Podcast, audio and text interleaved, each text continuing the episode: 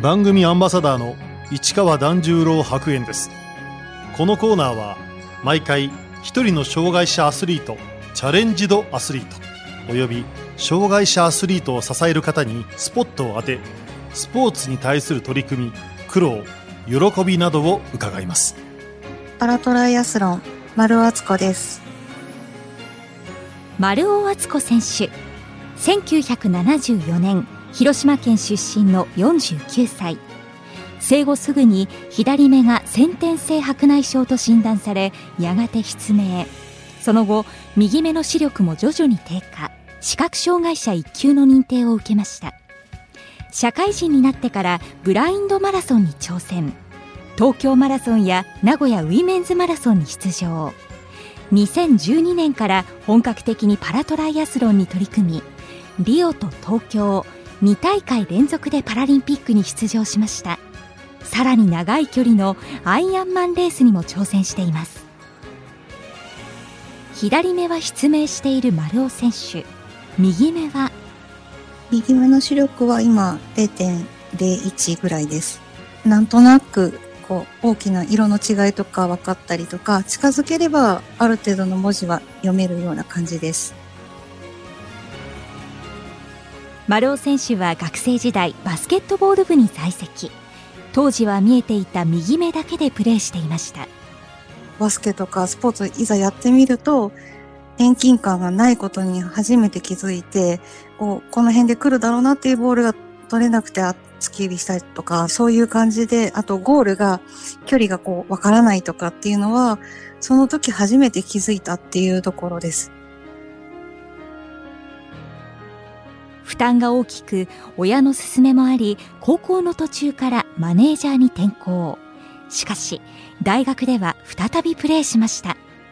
大学で私が入ってたバスケ部っていうのはそこまでレベルが高くはなかったんですけれどもやっぱり高校で中途半端に辞めて逃げてしまったっていうのが一生残るなと思ったので何が何でも4年間その試合に出られなくてもいいからとにかく続けて頑張りたいっていうのとそこでできた友達とか先輩後輩とかそういうつながりも楽しかったのでずっと続けていきたいなという気持ちで4年間頑張れました。その試合に出られなくても一緒にやっていくことができたっていうのはすごく自信になったなと思っています。大学では医学系に進み研究者を志しました。私の夢はもともと私のようにこう病気を持って生まれてしまった子供を助けてあげたいという思いから、まあ、医者だったりとか研究者になりたいっていうのがすごく強い大きな夢だったんです。で、それを叶えるために行ったのがその鳥取の大学で、で、大学院に行って、その後も研究者としてやっていきたいというふうに思ってやっていたんですけれども、大学院の途中からもう視力が本当にこのままいけば障害者レベルになってしまうっていうので、そこで断念する形になってしまいました。大学院に進んでからはほとんどスポーツをやっていなかった丸尾選手。しかし、2006年、社会人になってブラインドサッカーを始めます社会人になったのが2000年前後なんですけれどもどんどんこう視力が落ちていきできる仕事が減っていきとうとうやっぱり障害者雇用という形になっていくっていうところであのたまたまその時 mixi っていうあの SNS が流行り出した頃かなんかで始めてみたところ私をその視覚障害の方が見つけてくれて初めての視覚障害の知り合いだったんですけども、その方がサッカーをやっていて、ブラインドサッカーってあるし、まだ女子が全然入ってこなくて、初めてで大変かもしれないけど挑戦してみてほしいっていうお誘いに乗ってみました。社会人になってからブラインドサッカーを始めた丸尾選手。しかし、長くは続けられませんでした。ブラインドサッカーは実は1年ちょっとしかやってなくて、最終的にあの男子と一緒に試合試合とか練習とかをやっている中で私がちょっとうっかり骨折をしてしまってそれであの親とか会社からも怒られて自分自身もあこれではダメだなっていうのでちょっともう一旦退こうと思いました。その後視覚に障害を持つランナーが目が見えるガイドランナーとロープでつながって一緒に走るブラインドマラソンを始めます。マラソンを始めたきっかけは陸上部出身でマラソンが大好きな弟がちょっと病気になってしまったっていう相談を受けてでいろいろ話してるうちに元気づけられないかなっていうのとあとは私自身も障害がどんどんひどくなっていっててその白状を持って歩くだとか、こういろいろと悩んでいる中だったので、で、また体重もどんどん増えていた時期で、なんとかしなきゃな、どこで何をしていいかもわからなかった中で、たまたまその SNS 経由で、その時もブラインドマラソンっていうのがあるよって聞いて、だったら、その走るの大好きな弟に合わせて一緒に私もマラソン頑張ったらいいのかなっていうので軽い気持ちで始めることにしました。それまでランニングの経験はあったんでしょうか？走ることっていうのはもうどこでも言ってるんですけど私本当に生きてる中で一番嫌いなぐらい本当に嫌いでその弟と一緒に走りたいっていう思いが私の中にあるのでこの嫌いなマラソンの練習ができるっていうふうに思ってます。私自身はこのブラインドマラソンを最初にやったのは大阪の長いワーワーズっていう視覚障害と伴走者の団体での練習だったんですけども、そこで習ったことを、えっと、今度は弟に伝えて、一緒にじゃあ練習しようみたいな感じでロープを持ってどこでどういうふうに言ってほしいっていうことを話したぐらいです。丸尾選手は弟と一緒に東京マラソンの視覚障害部門にエントリー。当初の目標だった10キロ完走を果たし女子の視覚障害部門で2位でした最初の東京マラソンはもうただただ完走すればいいっていうふうに思っていてで、まあ、二人で行って楽しんで美味しいもの食べて帰ってこれればいいなと思ってました。いきなり2位って言われて、私はスポーツでこう表彰されたことなんて人生で一度もなかったと思うので、びっくりしたのと、と同時にあの、ただ、隣にいた弟がすごい笑顔でこう喜んでくれてるのは印象に残ってます。丸尾選手はその後弟の伴走で東京マラソンだけでなくフルマラソンの名古屋ウィメンズマラソンにも出場するようになりました私の場合は伴走者がつくのでいろんな方々が伴走して一緒に走り切ってものすごい喜んでくれるのでで成績悪かったら一緒に悔しんでくれるしそういうところにこう楽しさとか喜びを感じてます。弟に伴走してもらいブラインドマラソンに取り組んでいた丸尾選手。その後新たにパラトライアスロンを始めました。もともとそのマラソンを弟のためにずっと続けていこうと思っていたんですけども練習するのが苦痛になってきてて友達にそれをいろいろ相談していたんですが、その中で視覚障害のトライアスロンっていうのがあって、それをこうサポートしている方がチームを関西で作るから一緒にやりませんかっていうのを声かけていただいて、まあ、たまたま私泳げるし、やってみようかなっていうふうに思って始めました。健常のトライアスロンとパラトライアスロンの違いは？一般の方のトライアスロンだったら、まあ一人でスイム、バイク、ランを続けてやるっていう競技になるんですけど、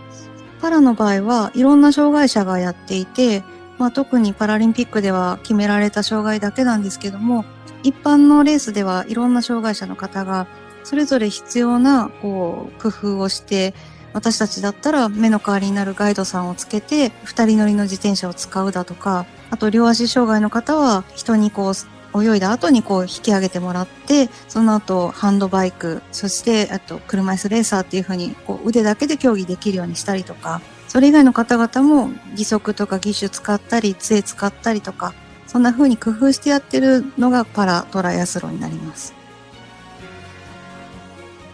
2014年から本格的にパラリンピックを目指すようになった丸尾選手。だんだん支えてくれるメンバーが増え、周囲の支援を受け、晴れて2016年のリオパラリンピック代表に選ばれました。世界ランキングで、まあ、ギリギリのところにいて、出れるか出れないかわかんないみたいなところで、いや、出れますよっていうので言われて、正直なとこ覚えてないぐらいなんか、放心状態だったような気がします。レース当日、今までにないぐらいこう落ち着いてたっていう思ってたんですけど、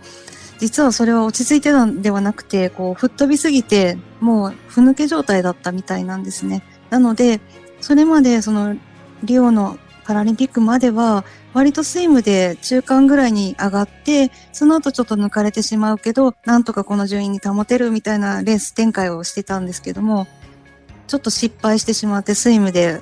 かなり遅い方に入ってしまって、最後のランの残り2キロ弱ぐらいのところで、1人に抜かれて、最終的に9位ということで入賞を逃してしまったので、ただただ本当に悔しかったです。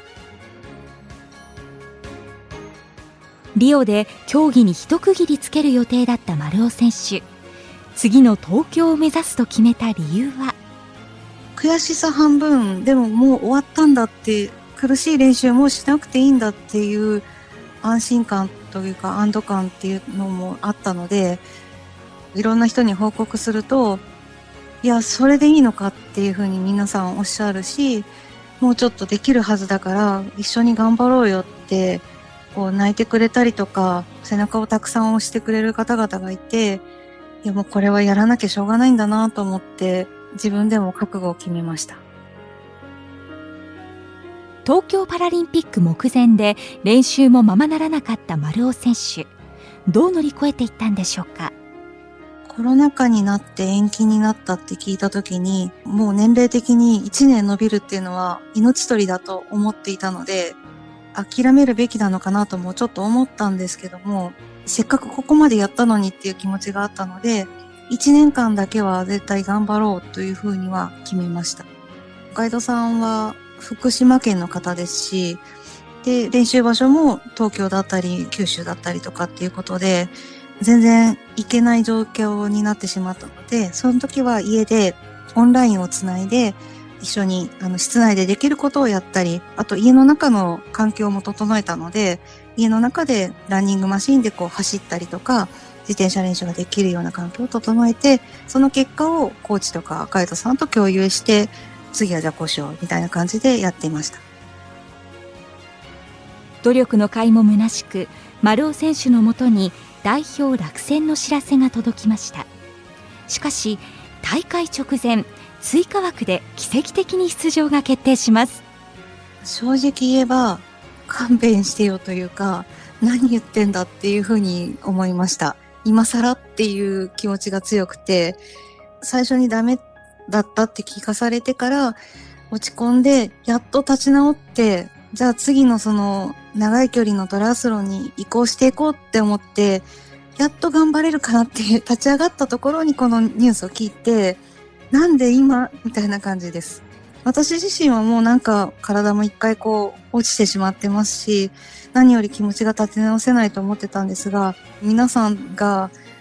本当に私以上に泣いて喜んでくれて、もうこんな人たちがいるんだったら私何をしてでも出なきゃいけないっていうふうに思って、それで自分ももう一回頑張ろうっていうふうに思いました。リオと違って立て直しが本当に2週間くらいしかなかったので、正直もう入賞だとかメダルだとかそういうレベルではなかったんですね。なるべくいいコンディションで最善の結果を出そう。できれば入賞できればいいなっていうふうに思ってましたけど、とにかくもう結果じゃなくてとにかく頑張ろうっていう気持ちしかなかったです。結果は11位でしたが、レースを終えて感じたことは？いざそのレースに出て走り終えてやっぱりここに来てよかったなっていうふうにすごく思いました。順位的な部分では全くダメだったですし、リオの悔しさを晴らせたわけではないなとは思うんですけども、ただ、まあ、1年伸びて5年間一生懸命頑張ってきて、たくさんの人たちが協力してくれて、あの場に立てて、最後いい顔でフィニッシュできたっていうのは、集大成としては良かったのかなっていうふうに思ってます。パラリンピックは東京で最後という丸尾選手もう東京のそのスタートする時からもうこれで絶対に終わるっていうふうに心に決めていてこんなに決心することって私多分珍しいとは思うんですけど強く強く思っていたので、もう今は誰が何と言おうがパリはないです。現在はトライアスロンよりさらに過酷なアイアンマンレースに挑戦しています自分がどのくらいこのアイアンマンっていう長いレースに耐えられるかっていうかどのくらいこう伸ばしていけるかっていうのを挑戦してみたいっていう気持ちもありましたアイアンマンレースは最初のスイムが3.8キロでその後バイクが180キロで最後にランが42キロという感じです1日でやりますので、制限が16時間ぐらいっていうふうに決まっていて、その中で、えっと、なるべく早く帰ってくるっていう感じです。去年の11月、マレーシアのランカウイ島で行われた大会でアイアンマンレースに初めて出場した丸尾選手。14時間かけて完走しました。アイアンマンの今やってくださってるガイドさんは、こうまたそれも人のつてで最初のアイアンマンマレーシアっていうのはもう自分がどういう風になっていくかも想像が全くつかないところだったのでとにかく最初はこう抑えていって何としても完走しようっていう気持ちで行ったんですけど当日大雨だったのでなかなか思うようにはいかなかったかなとは思うんですけれどもそれでも完走できてよかったなと思います。先日6月18日には2度目のアイアンマンレースに出場しました今回はオーストラリアのケアンズというところに行ってきたんですけれどもすごく穏やかな天気でちょっと風があるかなっていう程度海も泳ぎやすかったですしこれはいけるのかなと思ってたんですが前もって見てた資料よりも実際に走ってみると自転車のコースがきつくて結構あとトラブルがやっぱりあったりとか、私が失敗しちゃったりとかしたんですけど、それで最終的にちょっとランに響いちゃって、目標のタイムには至らなかったっていう結果だったんです。なので、この課題を次に活かせるようにっていうふうに、こうなんか、トライアスロンって短くても長くても、何かしらこうトラブルが起きたりとかして、もうこれで完璧っていうレースがなかなかできない。普通はトライアスロンって一人で自分との戦いってよく言われるんですけども私たちは二人でやるからその二人の体調もあったりとかいろんなことが起きる。それはでも2倍3倍多くなるんですけどその代わりにこう最後フィニッシュラインを超える時の喜びも2倍3倍とこうすごいすごいんですだからそれが一番の魅力だなっていうふうに思ってますし自然相手にやってますので、いろんな天候があったり、同じコースなのに全然違うレースになるっていうのが、多分このトライアスロンやめられない人たちが感じている魅力なんだろうなというふうに今思っています。今後の目標は？最終的な目標は一応あって、アイアンマンって世界選手権っていうかチャンピオンシップっていうのがあるんですよ。ずっとあのハワイのコナっていうところで開催されてきているものなんですけど、そこに視覚障害のパラトライアスリートとして出たいっていうのがあって、えっと、このアイアンマンレースで頑張って、えっと、その最高峰であるチャンピオンシップに、えっとまだアジアから視覚障害者が出てませんので、その第一号として出場したいなというふうに思っています。